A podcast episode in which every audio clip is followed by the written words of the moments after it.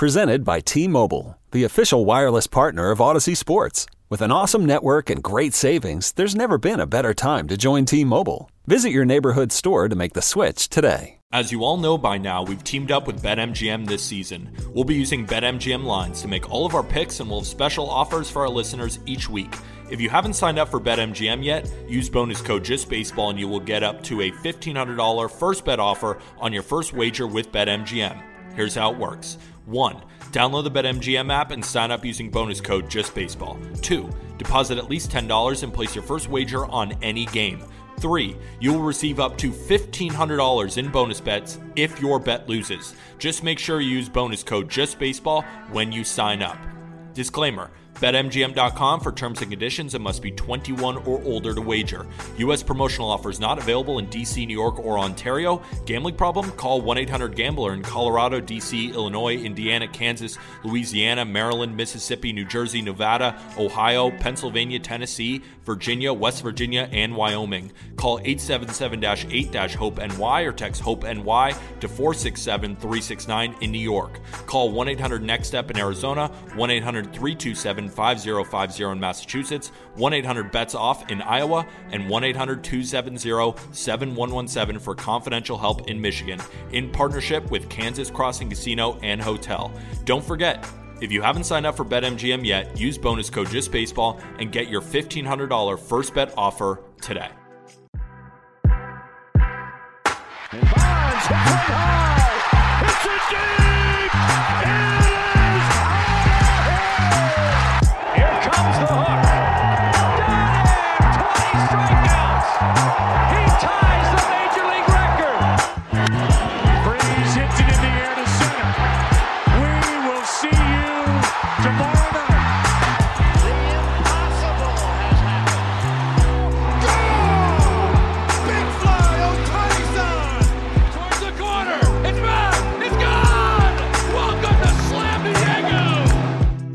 We got a really good game and a blowout. It is Friday, October 20th, here on the Just Baseball Show. That's Jack McMullen. I'm Peter Apple, and we're here to recap the walk-off win for the Arizona Diamondbacks against the Philadelphia Phillies and the boat race put on by the inevitable Astros over the Texas Rangers. NLCS is now two to one in favor of the Phillies.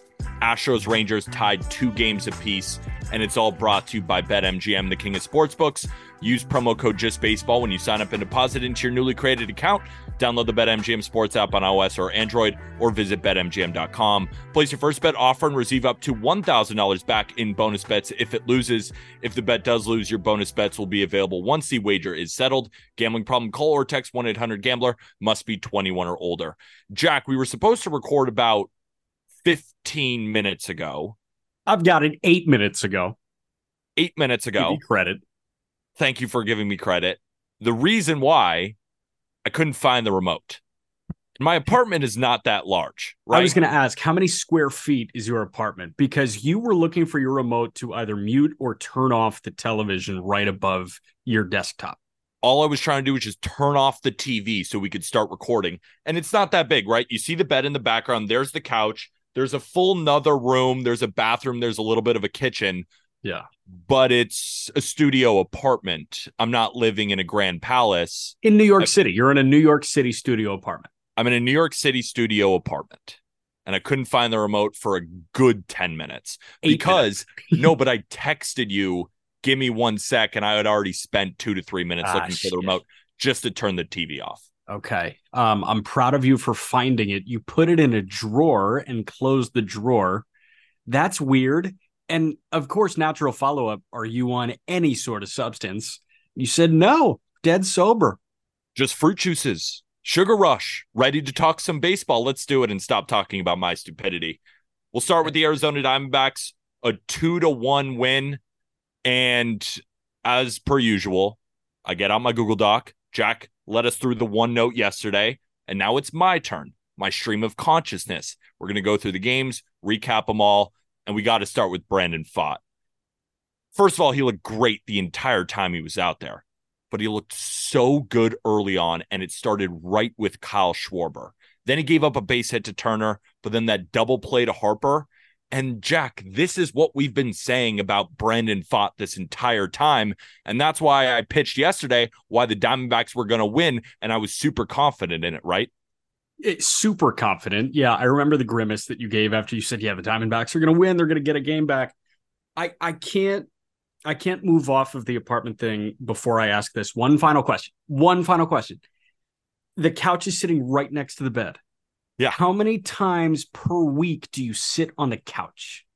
More than you'd imagine. I like Yeah. sitting on the couch watching sports with my laptop on right here because if I'm in my bed too much, right, it's not that big of a big of an apartment. I am using the couch. Okay. Now to your Brandon Pfaadt point.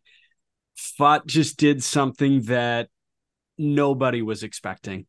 And I was frankly thinking that it was it was kind of a luck thing and he ran into an anemic Dodger offense in the NLDS and I was thinking, "Oh, anybody Arizona runs out might beat this Dodger offense tonight." But this kind of proved that Pfaadt still has the stuff that made him a top 50 prospect in the game. This is that guy. And I think we were wondering during the course of the regular season how does this guy have a seven ERA? How is it a home run derby against him each start? We saw what Brandon Pfaadt can be. And if Diamondbacks fans had any doubt creep into the back of their mind as to who Brandon Pfaadt could be for them moving forward, keep referring to this game. This was masterful, masterful. And we're going to get to the Torey Lovullo decision in a moment, I'm sure. But dude, that guy was hot. And that was aside from Wheeler, I don't want to like diminish what Nola did, but frankly, I was more impressed given the circumstances with Pfaadt than what Nola gave him. I think Wheeler and then Pfaadt in terms of pitching performances in the CS. So glad you said that because I was going to say it was arguably the best pitching performance of the playoffs so far, given the circumstances, right? On the brink, right? Not on the brink of elimination because if you lose that game, you still have tomorrow. It But had at to feel end of the like day, it. it had to feel like it against a Phillies offense that just put up 10 in their own ballpark. So that's the thing. NLDS start for him. That was game one against the Dodgers. It was relatively stress free, I think. Yeah. Obviously, there's a ton of stress there. I say relatively. The strikeouts weren't there, though. He only had two strikeouts in that start. Yeah, he had two punch outs and it was a short leash. This one was a little bit longer of a leash, but I think that one you kind of went in blank slate. Now he got the ball for the first time in his life where a professional sports franchise has their back against the wall. Minor league starts and major league starts, minor league starts do not hold a candle to major league starts. I don't even care if it's the minor league postseason. Those are great. Winning trophies is is awesome in the minor leagues but it just doesn't matter to the level of a regular season big league start, especially not a postseason big league start. This guy played his college ball at Bellarmine. Bellarmine's not going to Omaha. This was so far and away the biggest game of his life. And he stepped up to mat- match the moment, which was so impressive. And he goes to the minor leagues, right? And he's playing on the moon Yeah. out there in Reno, right? The Diamondbacks AAA affiliate, you know, all these teams down there, a lot of their stadiums resemble Coors Field. Yeah. So he's a guy with a mid fours ERA, but he's leading minor leagues in strikeouts. We see how good the stuff is. And we feel like this guy is a diamond in the rough. He's got command of the fastball. He's got a nasty sweeper. He's got a good changeup. He can spot to both sides of the zone, go up, go down. And we finally saw that click. So this is why I'm so excited for Brandon Pfaadt because it's not just Diamondbacks fans are excited because now they're in the series, right? And anything can happen. You're still at home. Game four, it's Christopher Sanchez versus Joe Mantiply in a bullpen game. You could win that one. Do I think they do? We'll go over it at the end of this episode. But they kept you in. But then what makes me so excited, and I'm sure Diamondbacks fans are as well, moving forward, you have another stud. You already had Gallen, you already had Kelly, but then moving forward next year, you're seeing Gabby Moreno break out with the huge double. Obviously, Corbin Carroll's a stud. Ketel Marte is a superstar. Eh, you know what I'm talking about. though. yeah, he's playing like one right now. But Ketel Marte is a star player. He got $90 million committed to him for a reason. And now he does look like a $90 million baseball player. So they have such a good young core, and they're already in the NLCS. and getting Brandon Pfaadt to click like that because they have had multiple of these guys come up and not perform. Ryne Nelson, Tommy Henry was good in spots, but I don't know if anybody thinks that he's going to be more than a solid four starter, right? But you hit on one. And Brandon Pfaadt with that type of performance, five and two thirds, two hits, nine punch outs, and was aggressive in the zone, going after Phillies hitters and they were chasing bad pitches too. One that jumps out to me was the at bat where Bryson Stott made up his mind on a full count fastball. You know what I'm talking about? I had that in my notes. That was going to be my next point. That was the that was the pitch low and in on him where he just swings out of his shoes on a fastball. Fastball that was so clearly ball four. Yeah. I don't know that seeing that swing on that pitch made me think that the Phillies were playing a little bit of a guessing game, and I'm not sure why. I guess that vibe doesn't travel to the West Coast, but it should. I'm so curious to see how they played today, Philly but we're not done recapping this game because Ketel Marte was awesome. Another stud that I want to add, he's not necessarily a stud. And by the way, it's not 90 million for Ketel. I don't know why I had that number in there. 76. It was a five year, $76 million deal. But this guy's not a stud. Alek Thomas has solidified himself on that Diamondbacks roster moving forward. And he was a bit of a tweener. He was all year he just he feels like a walking rollover to me. Like I wish I could bet over one and a half ground balls to second base whenever he takes the field. Oh, yes, man. he's an all-world defender, but it's just. But man, that that shit is speed and defense on crack. He is yeah. so much fun to watch in that aspect. Absolutely, but I mean the bat.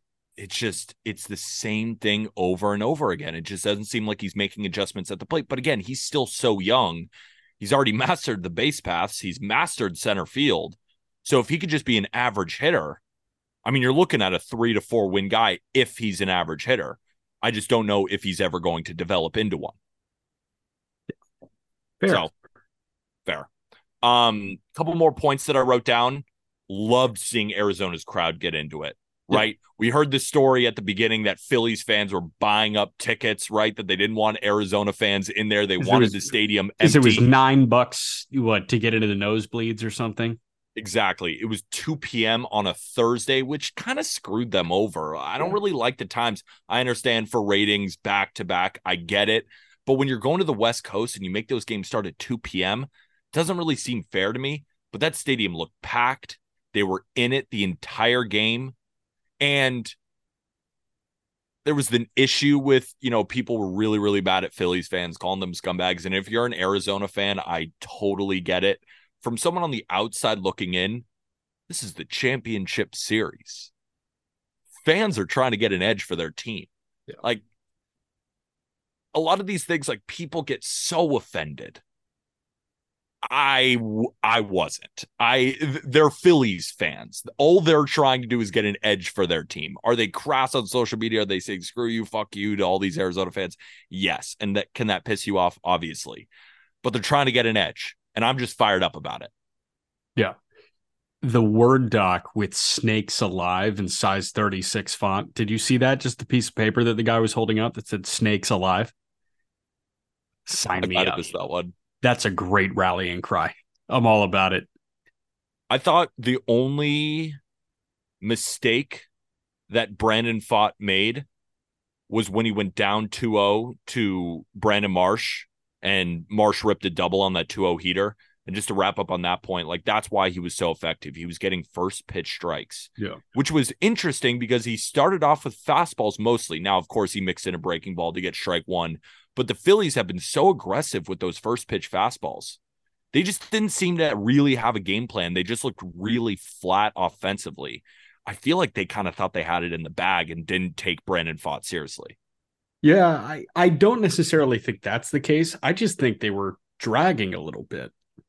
And that's, that's what it seemed like to me because they didn't have that same aggressive approach, like backed by the bank we're going after you. We're swinging at first pitch fastballs. We're hitting it over the fence. They were letting things go by. They'd get behind in the count, and they'd either roll over or strike out. It it it was the worst performance that Philly has put on this postseason. Yeah, hundred percent. I just yawned because it's eleven forty nine. I'm sorry about that, but yeah, I I don't think that they had that edge that has made them so ridiculously good for the last postseason and a half. But it was also 2 p.m. on the West Coast, like you were saying. I desert, but Pacific time. It's hard to get up for a 2 p.m. road game and make it a playoff environment. It's really It's- hard. I know it's hard, but it's the playoffs. You're It the is, Philly. It is. You don't got excuses. oh, the time zone. Figure it out. But shout out to Diamondbacks for best. Here's the thing, man. Like, I think we've come to expect dominance this postseason from Schwarber. Well, in the CS from Schwarber, but from Harper and from Castellanos. They just didn't get it that day. I think that's okay if the offense goes cold one out of eight games. There's a reason this is a best of seven series. I wasn't expecting them to run the table. I really wasn't. But that's not a hindsight thing. It's hard to do that. Last team to do that was what, 2005? White Sox? Yeah. And a series doesn't really start until um, the away team wins a game. And we're going to talk about Astros Rangers because the only team winning is the road team. Right. The fact that everybody is just winning at home in this series and in the other one, everybody's winning on the road is also interesting. But Just we're going- only a game in. That's the thing. And I think that there is a massive pitching advantage on the Phillies side. Massive. Yeah. Yeah. We're going to talk about that. Yeah. Uh, just going through the game, Jeff Hoffman, so clutch in that He's situation. good. He's good. Began the season on a minor league contract for the Twins. Yeah. and he has been so damn good for the Phillies. And then the 3 1 double play by Stott, right? Stott did not have a good game, just did not look aggressive, right? The count was 3 to 1, double double play, then a pass ball gets the Phillies up 1 0. And I wrote down playoff baseball any way you can. But I did not like his at bats today. I was just really disappointed by the Phillies' effort because it just looked like a completely different team. And I totally understand what you're saying. It was a relative flat spot flying aco- across the country, but at the same time, the Diamondbacks flew across the country too. And these are baseball players. They adjusted new time zones every week, right? And this is the playoffs. To go completely away from your aggressive approach, making really bad decisions offensively. 3 1 Bryson Stott swinging out a bad pitch grounds a double play. That's so unlike him. It's one thing to do it, it's another thing to just look completely not like yourself. But how about the Diamondbacks? Let's hype up the Diamondbacks a little Yeah. bit more. Unless you have anything to say on that. Like, I was just really disappointed. And I No, know it's a I- spot. I I just think it was a weird day. I like that. I that's what I chalk it up to with the Phillies. I can't you know turn this into an indictment on them because they have been the most fun team that we've seen in a decade in the postseason so far, and this was just a clunker from Philly. They still gave us a great game, and that's more of a testament to the Diamondbacks. Pavin Smith, the first hit with runners in scoring position for the Diamondbacks this series. This series, the bats have been so cold for them, but they got great pitching today. And then another, just there was so many clutch bullpen moments in this game. That's what I felt was the a good summary of this game was of course Ranger Suarez pitched incredible like he does every single time. It's almost getting tiresome just saying Ranger Suarez in the playoffs another 5 inning shutout. But Jeff Hoffman coming in in those situations, Jose Alvarado double play with the infield in Yeah. to Trey Turner. I don't remember the last time I've seen a double play with the infield in and the runner not score. I don't know when the last time I've seen that. Yeah, but it, it's tough because I think it was Gurriel at third, if I remember correctly. It was Lourdes Gurriel at third. Turner got it on a two hopper, one or two hopper, and it was it got to him so quickly. So if you watch the replay, you can see Turner glance Gurriel back to the bag. If Gurriel broke, we know where that throw was going. They were going to go get that runner at the plate, but he didn't. So as soon as he retreated, they started to move it around. And as that ball works station to station, you have another opportunity to go to the plate if Gurriel decides to go to the plate. So it's that quick glance over to Gurriel at third after Turner initially grabs that ball that eliminates the chance of him scoring. So I don't blame Gurriel for not scoring there. No, I, I don't blame Gurriel. I was more just complimenting the fact that they got was a great play. quickly. It was, It a, was a great great play. But you're right. I, I wasn't saying, oh, Gurriel, you have to score on that one, right? The pass ball when Kevin Pillar didn't go home, you had to score on that one. That one I understood, right? because if you go and you get thrown out, that's a triple play and you're out of the inning. At least you still have a runner on third base. So I understand why you didn't go. But moving forward to the bottom of the ninth, bases loaded. The freak, Ketel Marte, does the job. The third time in the history of the Arizona Diamondbacks in the playoffs that they have had a walk-off hit. Tony Womack, walk-off in 2001, game five of the NLCS. In quotes, I don't know if it was Joe Buck, Lil Floater, left field. Second one, Luis Gonzalez fisted a single against the greatest closer of all time in Mariano Rivera in the World Series to win it. And then Ketel Marte. He was, I mean, he put the Diamondbacks on his back that game. And I said, I think the Diamondbacks might have a shot at winning, but I really think that Ketel Marte is going to hit a home run. Now, he didn't hit a home run. He was about a foot away. I bet plus 600. Thanks a lot, Ketel Marte. But holy hell, was he good. Every single ball he hit, even that opening ground ball right to start off the game. I think it was registered at 115 miles an hour, hitting the living piss out of the ball. He's been the reason that the Diamondbacks are still in the series beyond the great pitching in game three. And if the Diamondbacks do win this series, it's because Ketel Marte goes God mode, similar to I don't want to say like Harper or Jordan because I don't think six homers in a series is in the cards for him, but similar to Trey Turner, if there was a little bit more like overall impact. So Turner's hitting 500 in the postseason. If if the Diamondbacks do come back and win this series, it's because Ketel Marte hits around 500 for the remainder of the series. And he's right around there so far this series. So he needs to almost put them on his back. Obviously, it'd be great to have Carroll help. Obviously, it'd be great to have Moreno help. But you have to ride a star that's playing like a superstar. And that's kind of what Marte is doing. He's leveling up in this series, which is great. That was all the notes that I had on this game, right? I just really wanted to talk about Pfaadt. I thought Ranger Suarez pitched great, but it's the Diamondbacks bats have just been, just been so lifeless outside yeah. of Ketel Marte that it was just consistent ground balls. It wasn't a masterful performance by like Brandon Pfaadt had because of yeah. all the punch outs, but he did it again. He just did it again. There was clutch bullpen moments, and then the Ketel Marte walk off. It's kind of the summary of game three. It was a great game. There just weren't a ton of highlights. So I was listening to Pedro Martinez on the post game. I love that TBS post game crew. That's Lauren Shehadi, Curtis Granderson, Jimmy Rollins, Pedro Martinez. It's so good. But Pedro made a great point. Hold on. Do you, actually I'll just ask my question real quick. Do you think it's better than the Ortiz, Jeter, A Rod? I think I think it's less fun, but there's more baseball substance. More and fair. I'm gonna be a dork that sides with the baseball substance. So I thought Pedro made a great point. And they were, you know, heaping praise on the Diamondbacks, and they get to Pedro Martinez, and he said, yeah, you know, I don't know how I feel about Kimbrel in a non-save situation. And that sat with me for a minute. And then I was like, you know what? I agree with you. One of the greatest pitchers of all time. That makes a lot of sense. Because what do we know about Craig Kimbrel? If he's put in a non-save situation, he kind of forgets how to be a Hall of Fame closer or a Hall of Fame reliever. Kimbrel, that leadoff walk, that cannot happen in a tie game in the ninth inning on the road, no less. Leadoff walks always result in bad things, always. And this is kind of who Kimbrel is when he doesn't have to save to go get. And that's not a selfish thing. I think it's purely coincidental. But some guys just can't throw in a non save situation. Josh Hader, I don't think can throw in a non save situation. There are some Hall of Fame caliber closers that if you put them in a setup role, it doesn't work. And we saw it in 21 with Kimbrel with the White Sox.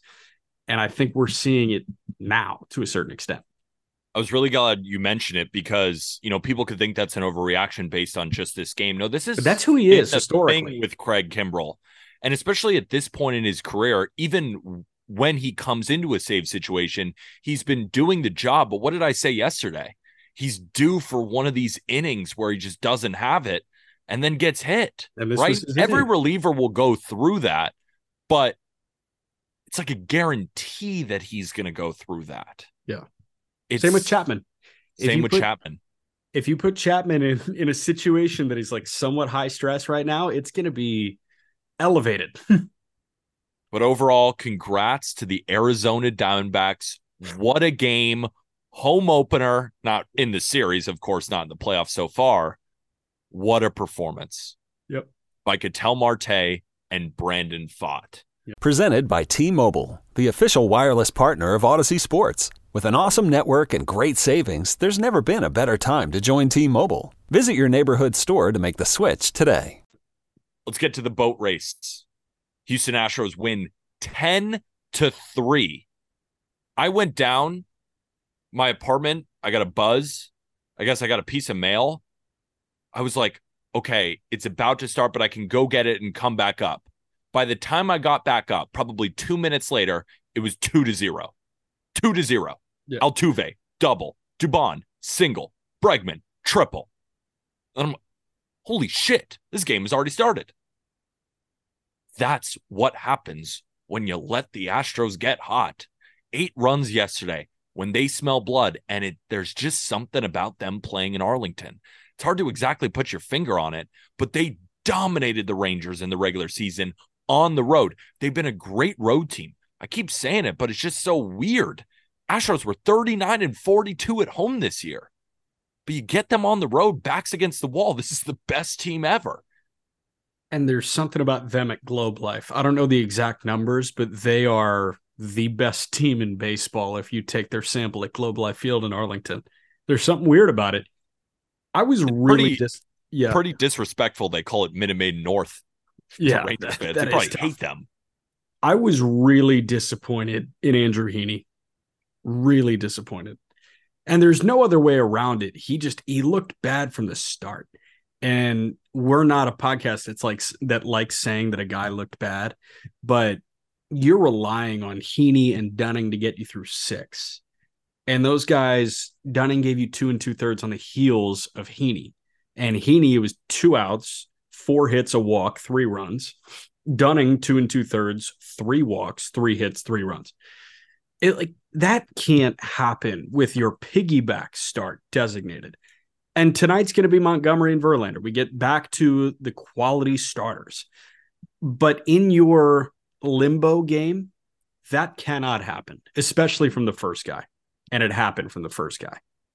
I wrote it up in my write up that I do on justbaseball.com where I go over all of my plays. And the reason I picked Astros moneyline, I was talking about Andrew Heaney. I was like, this is the fifth time this season that they've faced him. And it got worse every time. He threw a five inning shutout, then another five inning shutout, but a couple of more hits, then five innings, three earned, then four and two thirds, bunch of hits, I think three earned runs, but it was getting worse and worse. That's why when we were projecting who's going to be the starter, I Yeah. thought they would go with Dunning. However, Dunning in his last start against the Astros allowed nine earned in five innings, but at least the Astros didn't have such familiarity with him. So you get Heaney. Astros know exactly what he's going to do. Their backs are against the wall. I just thought it was going to be horrible. So to your point, I agree with you. I was really kind of disappointed, but I fully expected him to get crushed. Yeah, I didn't. So that I guess that's where we differ. Um I don't know, but Urquidy didn't throw well either. I was expecting one of these two tweener sides to perform well. That's what we talked about yesterday, right? I just and I I like the Astros to win because I was like, I think the Astros are just going to score more. I don't think Urquidy dominates a lot more. but I just think they're going to score more. And of Yeah. course, they did score more. I didn't think it was going to be ten to three. Yeah. And Urquidy pitched okay. Not Right. not no, I How'd mean go? two and a third, five hits, three Yeah. earned. That wasn't good. like, thanks for trying to sugarcoat it, but unfortunately, no. Pretty good first inning. Yeah, really strong first inning. It's like what I did with Scherzer. He he was on cruise control for the first three batters. Um, one positive pitching note: Hunter Brown was awesome, and this is the Hunter Brown that I fell in love with last year, and this is the one that I was like thinking was a sneaky rookie of the year candidate. Uh, he's so good in this swingman role, in this long relief role. If you give him a three run cushion, he's going to make sure you have at least a two run cushion when he turns it over to the back end. And it was Maton for two innings of one hit ball, and it was Montero with a no hit inning to to wrap it up. So Hunter Brown is the bridge man. There are very few bridge men better than that guy. That's a good point. I was glad they didn't go to France. Yeah. But it is funny though, they went to Brown because they knew they needed the win, even though they were up, right? They still wouldn't go to France. France is the deficit long man. And Brown Definitely is the the advantage long man. It's couldn't have said it better myself. Um, something about Urquidy and um on that Adolis Garcia home run that he just pissed on. Yeah. Martin Maldonado hits his chest protector and goes like, "My bad." And Smoltz broke it down really well in the broadcast. The Rangers were not touching fastballs, right? We saw what Javier did. It's kind of been this whole series, right? They they hit a bunch off Framber, but those are sinkers, right? They weren't Yeah. really hitting Verlander's fastballs, and Jose Urquidy's fastball was working. But then for some reason he goes back to a changeup, and it Adolis Garcia. I mean, that had some thump to it. I just thought that Urquidy got cute for no reason, and then it kind of unraveled because I thought the fastball was working. Of course, it's not electric; it's only ninety three. But why are you going away from it? I just I didn't understand that. Um, and then Corey Seager, that home run, I wanted to bring it up Because it was collarbone high. such a good piece of hitting. I still think that bat's illegal. I do too, but it was such a good piece of hitting, up and away, Yeah. perfect back control, and just smacks it to left field. He makes it look easy, but that is not easy. No, not I mean, at that's all. what superstars do. That's what is going to give him the second place MVP. And the only reason he lost it is because Shohei Ohtani's a unicorn. He's one of the best hitters on the planet. Yeah. And we forget because he had what bad BABIP luck last year, and he's been Shift. hurt at some points. He's one of the best pure hitters on planet Earth. We've got two of them in this series, in him and Yordan Alvarez. Really slow night for Yordan. No homers, Yeah. going two for four with three ribbies. Do you have the box up? I've got the Uh, box. Don't get it up because okay. I want to throw you a question. Do you know what the Astros hit with men in scoring position? In this For game, reference, yeah, for reference, Texas was 0 for 4. I'm pretty sure I saw a graphic early on that the one through four hitters in the lineup tonight went seven for nine. So I'm going to assume they hit close to 700 with runners in scoring position this game. They were 8 for 16 with runners in scoring position. Yeah. That's amazing. 16 at bats with men in scoring position is commendable in its own right, but hitting 500 with men in scoring position is a different beast. Chas McCormick going yard was great. Altuve, post game conversation with Ken Rosenthal. I think Ken said it was Altuve's 100th postseason game. This guy's just a mainstay. And we waxed poetic about Altuve yesterday, so we don't need to do it again. But these guys are always here and they're just so ridiculously inevitable. I love that word. It, they are always here. They're always going to make it a series. It's Thanos. It's just, you can't kill him. the only way you could kill him is if he's already snapped his fingers and he goes on his own. Mm-hmm. That's the way the Astros get beat is when they beat themselves. With all due respect to the Rangers, because the Rangers have the ability to beat them on any given day. But I keep saying if the Astros are on it that game, that's why I said I am not giving it to the Phillies if they make it to the World Series. Because it's on the Astros. They can still beat any team on any given day. And I feel like I was spot on about Altuve, right?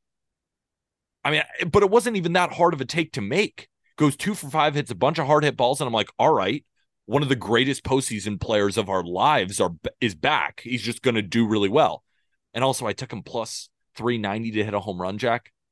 See the ball that top bounced off the top of the wall again. I got Mhm. so screwed on my home run picks today. They needed to use whiteout in the booth to negate the home run in the scorebook. But nobody cares about my losing bets. It's fine. Yordan Alvarez, I wanted to bring him up again. He's ridiculous. versus left-handed relievers in the postseason. He's five for eight with two home runs, one robbed home run that Leody Taveras brought back into the field of play, And then another one against Cody Bradford, the 401 foot flyout that he had 110 miles an hour with an 890 expected batting average that would have been a home run in 17 of 30 ballparks. Jack, when will they learn? Because it's not just about Yordan destroying left handed relievers, just destroying everybody but especially left-handed relievers in those spots. It's that then you go straight to Jose Abreu, who looks so locked in on every lefty. When they brought in Bradford, I immediately said it's got to be Sborz because you're still in the game. All of those outs matter. Bringing in Bradford, there was no way that was ending okay. The best case scenario in that at bat was a 401 foot flyout. When he's locked in like that, with all due respect to Cody Bradford, like you don't have a chance. Yeah. You just got to just get under it. But then you have the lefty masher in Jose Abreu. It's there's no reason to bring in a lefty in that situation ever. So turn it to Sborz instead. Does Sborz have a chance? Better chance than Bradford. He's a good reliever. Yeah. That, he has a way better chance than Bradford. Hmm. And I wouldn't, it's so easy to say, oh, I would have after the fact. I promise on everything. I said that in the moment. I was like, oh. we cannot go to Bradford right now. You're still in the game, Rangers. Yeah. Um, you were still entirely in the game. I I hear you're thinking I had no problem with it because Sborz has been used so often and you're working from behind. Like I I don't know. I guess wait. no. Fuck no. They should have brought Sborz in. I completely disagree. Of course they should have. Weren't they down one run? Four uh, three in they that were down situation? Two at the time. No, they were down one. Good call. They were down one run. Yeah. And they were only down one run. I'm pretty sure it was 3 3. They brought in Bradford in a 3 3 game. And Yordan hit the 401 foot sac fly. And then Jose Abreu broke it open and the game was over. Yeah. That's why it was a tie game. It wasn't 10 3 already. Yeah absolutely should have brought in Sborz. I thought that was the first mistake Bochy made the whole ser- the whole playoffs. Um, Yordan Alvarez, just a couple of numbers here. Jose Abreu has an OPS over a thousand in the postseason. What do you think Yordan's OPS is in the postseason? Oh, we posted a graphic yesterday that because he, I think he went, he only had two hits in the game before that. He yeah. lowered his OPS in this postseason to 1600. Yeah. 1522 OPS, going two for four today. It's kind of falling though. It's it, he's on a downward trajectory. Third best OPS in this Astros lineup. Who's got it? Um, third best this series. No, in the postseason. In the postseason, this guy's got a 942 OPS in the postseason. He's hitting 471. Abreu? No. It's not Altuve. No. It's not Tucker, obviously. No, I'm getting comments. Should they bench Tucker? You, no, they should not bench Kyle Tucker. It's. I don't think it's Dubon because he just doesn't have enough ABs yet. It's but it Mauricio is Dubon. Mauricio okay. Dubon's hitting 471 with a 942 OPS this postseason. And speaking about Mauricio Dubon, I mean, he was also just great again, but this was more of a funny thing, has nothing to do with actual baseball. And you guys might think I'm crazy, and it is um, in the middle of the night here but I swear I've seen Chas McCormick throw right handed. And every single time I watch an Astros game and watch Chas McCormick, I'm like, wait, he's a lefty? And I do it every time. You know, it's like one of those glitches in the Matrix. What's that word? It's like, it's not deja vu. You know what I'm saying? It's like a theory. You know what I'm talking about. No, I've never seen the Matrix. No, it's not from the Matrix. Damn it. Listeners, there's probably seven. Deja vu is I've seen this before. No, but it's not that. It's like it's like when you feel like you've seen something. Yeah, deja vu is I've seen this before. Fuck it, whatever. I think it's a glitch in the matrix. I swear he's right-handed, but every single time now I watch him, I'm surprised that he's left-handed. Okay. And he hits right-handed. It's it doesn't make any sense to me. Got you. Um another note, Jose Reyes got to dive for that double play to get Semien. I know he tapped him on the back of the batting glove. He's got to dive there. What are we doing? I was thinking Playoffs. the same thing. I was like, why don't you lay out? you got to lay out. What are we doing? But then I remember he has a huge wad of dip in his mouth, and I'm worried he might swallow it. He's got to dive there. if if you got to sacrifice the dip, you can afford more dip. You sometimes you got to sacrifice it. Another note I wrote down Evan Carter gets backspin on every baseball that he hits. Haven't you noticed that whenever he hits the ball in the air, the outfielders like kind of stand there for a second? They're like, whoa, this is going way farther than I thought. Yeah, That's it. I agree. Yeah. Um, also the graphic, I think it was, it was in the sixth inning. Barry Bonds had 27 walks in the 2002 postseason with eight home runs. They played 17 games that playoffs. He had 27 walks because they were comparing him to Yordan. People were like, Yordan's the next Barry Bonds. I'm like, wait a minute. no, it's like let's Wait put some minute. horse tranquilizer in his ass, and then he might be the next Bonds. That's that's how crazy Barry Bonds was back in the day. It was like if you gave Yordan steroids, that's how good he is. 27 walks and eight That's home crazy. runs. That's crazy. he either walked or hit a home run that series. Um, and of course the Giants lose. That goes to show you that baseball is not an individual sport. That's Yeah. why I'm a little bit worried about the Diamondbacks when they're really on the backs of one guy. He can't do it all himself. Yeah. Last point I wrote down because this got to be a boat race at the end, right? We're getting end of the bullpen, bullpen arms, kind of both offenses kind of turned it in. Both teams kind of Yeah. said, all right. Rafael kinda Montero's making about twelve million dollars this year. He's not a he's not a fourth stringer. That's a good point. Uh, first time in postseason history where two teammates had four home runs and 10 RBIs through the first eight games of a postseason series. It's Yordan Alvarez and Jose Abreu. Was a graphic they put on on the broadcast. Just thought I would mention that that Jose Abreu. Well, Yordan's getting all the attention. It was the Jose Abreu home run that put this out of reach, and he has been such good protection because Remember you just when- cannot you can't put lefty relievers in anymore. Yeah. You just can't. Remember when he stunk for the first 80 games of the season? Remember when he stunk for until like September? He's fine now. Yeah. No, this is what good. they paid for. He's got a 150 WRC plus in the postseason. Yeah, so he's fine. Really good. But overall, right? Correct me if I'm wrong. We normally have a lot more takeaways. I didn't really have any takeaways from these two games. I don't think so. I I think that was a perfect amount, and uh, we've already gone about 40 minutes, so I think it's preview time. Have we? We've already got. Yeah, 40 I think so. I think we started at like 11:35, and it's 12:16. we just keep talking. Let's preview the next two games. So we're going to start in Arlington again. Jordan Montgomery against Justin Verlander. We saw this game already unfold in Minute Maid. Verlander threw great. Jordan Montgomery threw better.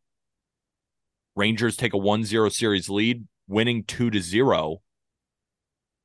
Jordan Montgomery I think he's going to throw relatively well, but are the Astros just inevitable? Like, does it matter right now? I can't tell.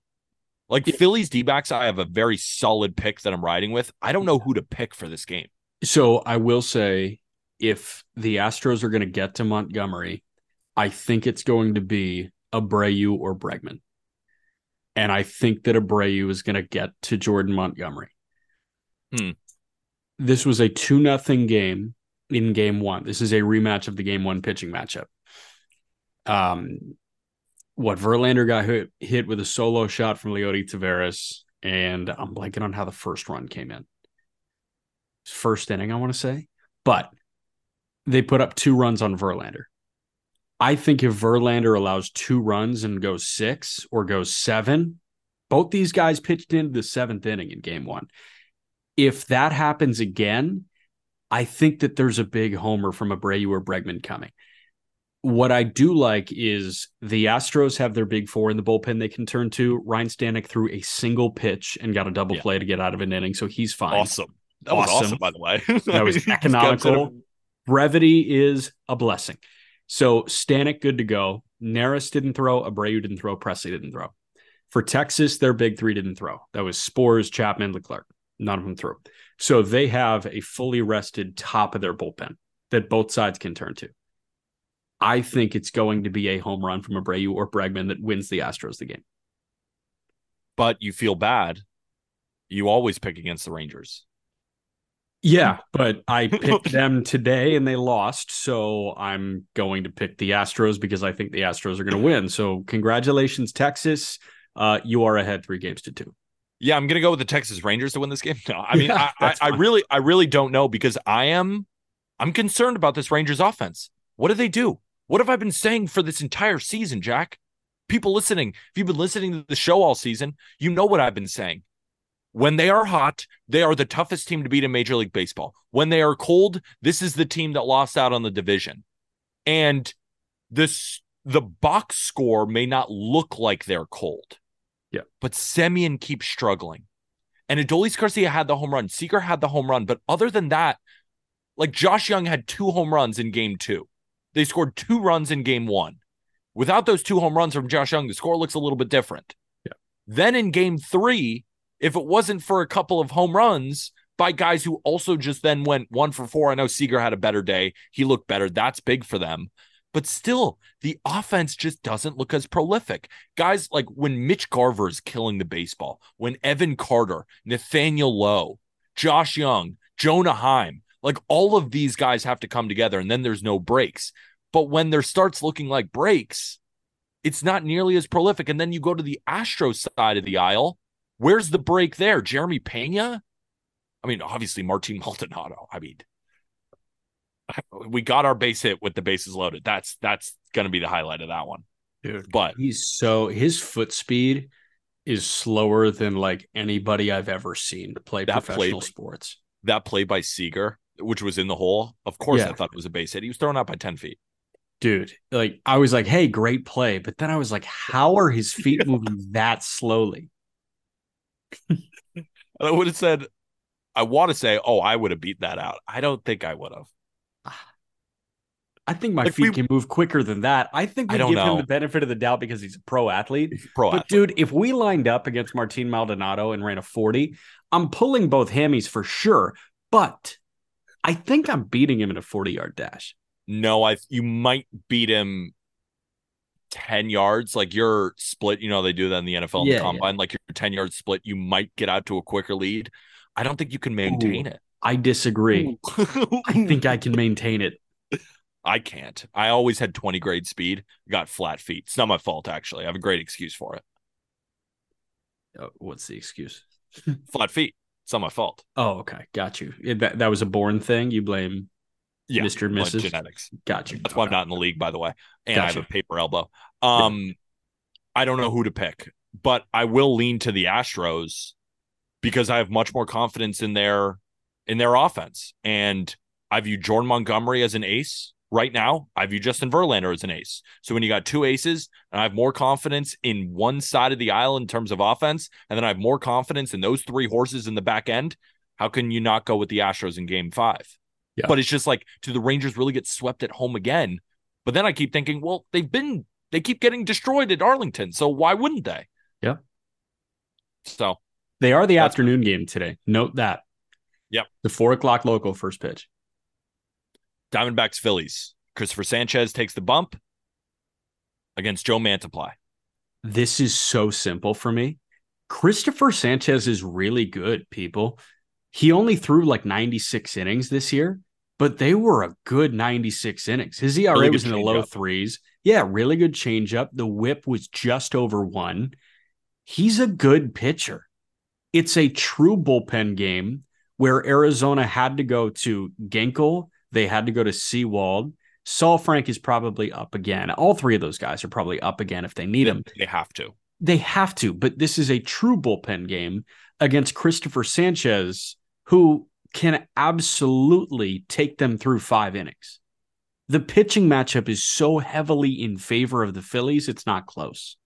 And the Phillies, I was giving them shit for this game, and I think they needed it. They almost Right. won. Every every team needs kind of a kick in the mouth a little bit, though. Like, yes, they almost won, but you're the Phillies and you put up one run. No, I think those- that was the kick in the mouth that they needed. And I actually think they come out hot tomorrow offensively with a much better approach, knowing in the playoffs you cannot roll over and expect to win.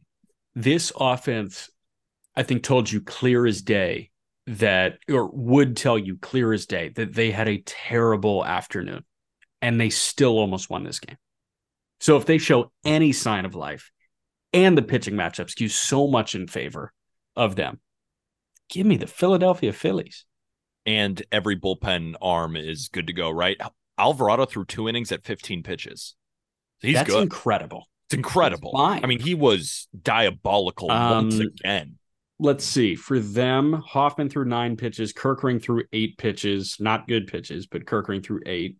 Alvarado 15, Kimbrel 24, but it might be a good thing that Kimbrel's down. Yeah, so Kimbrel's down, right? They still have Strahm, Hoffman, Dominguez didn't go. Dominguez didn't go. They're going to be fine back there. They're good. And Ginkel and Sewald and Saalfrank are the guys that, you know, I believe in in the Diamondbacks pen. Also, Ryan Thompson is a good reliever. Ryan Thompson is. Ryan Thompson is a good reliever. So, but I just, I think it's early. I think the Phillies just get there early. Now, Diamondbacks do have a lot of righties. Like they might be able to hit Christopher Sanchez. But if the Phillies then get a lead and then they go to their bullpen guys, like I just, I have a really hard time finding a way that the Diamondbacks win. Yesterday, I could spin you a narrative. Today, I just can't. I just yawned again. It's bedtime. It is bedtime. That'll do it for us, ladies and gentlemen. Not the most exciting episode in the world, but I sue thought it was amazing. And okay. I can't wait to do more of these next week. Absolutely. And we'll be back on Monday.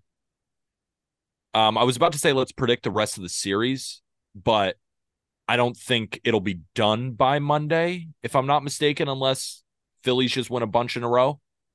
Um, I think they can both be done. I think Phillies in five. I stand by that. Um, yeah, and game five would be Saturday. Sunday would be game six. We know that series is going back to Houston. So, you know, we'll be recapping an ALCS game on Monday.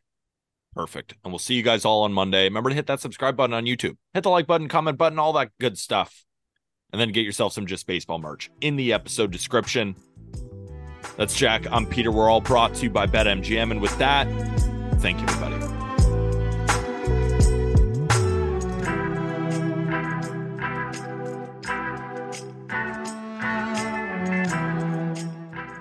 Presented by T Mobile, the official wireless partner of Audacy Sports. With an awesome network and great savings, there's never been a better time to join T Mobile. Visit your neighborhood store to make the switch today.